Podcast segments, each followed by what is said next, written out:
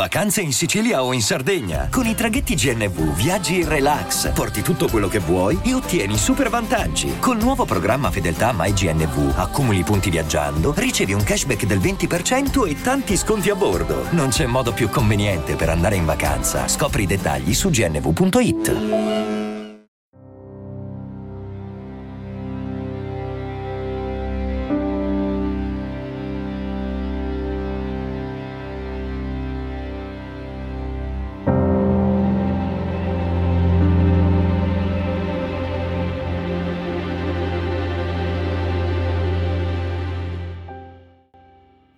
Un viaggio, un'impresa, un'avventura non sono mai solo una faccenda geografica, sono sempre anche una questione dell'anima. Un viaggio parte sempre prima del primo passo. Se sei un esploratore hai dentro le grandi montagne anche se nasci in pianura.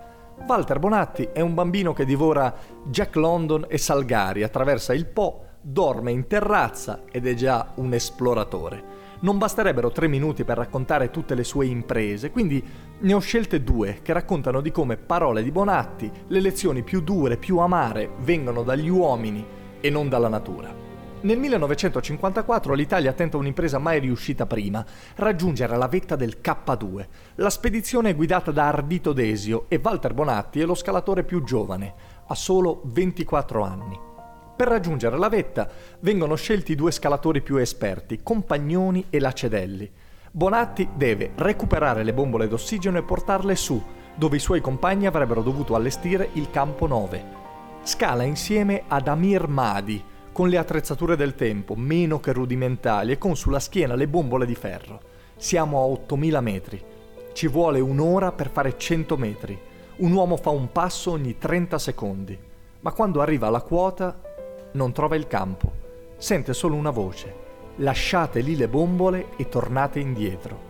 Impresa impossibile, perché si sta facendo buio e non ci sono le condizioni per rientrare. Sono costretti a passare una notte a meno 50, senza tenda, né sacco a pelo, né ossigeno, in una zona della montagna che è chiamata la zona della morte. Bonatti dice di non essere morto solo perché non ha voluto morire. La mattina seguente tornano al campo, semi-assiderati ma vivi. Secondo la versione ufficiale, Compagnoni e Lacedelli raggiungono la vetta senza ossigeno.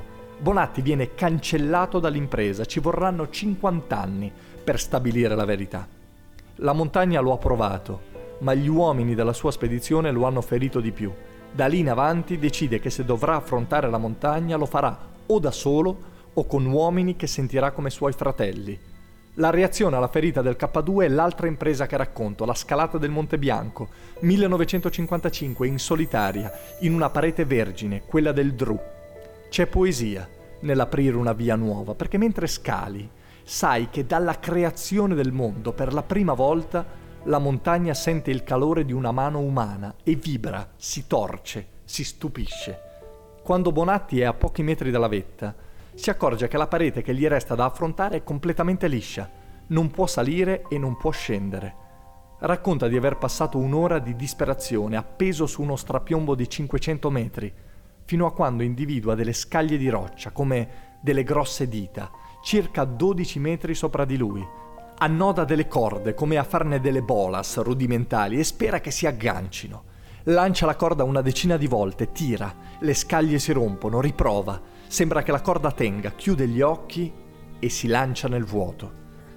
Oggi tutti sono obbligati a ricordarsi che la prima mano a toccare la parete del Dru è stata quella di Bonatti, perché quella via ora si chiama Pilastro Bonatti. Queste sono solo due delle imprese incredibili di un uomo incredibile.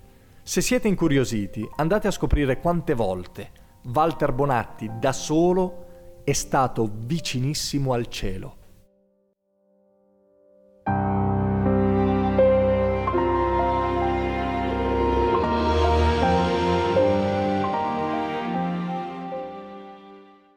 E adesso un bel caffè finito.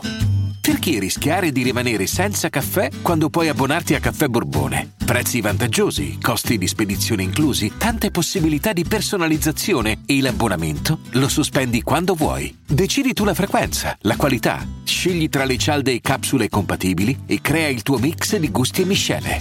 mai più senza caffè con l'abbonamento Caffè Borbone. Tutte le info su caffèborbone.com.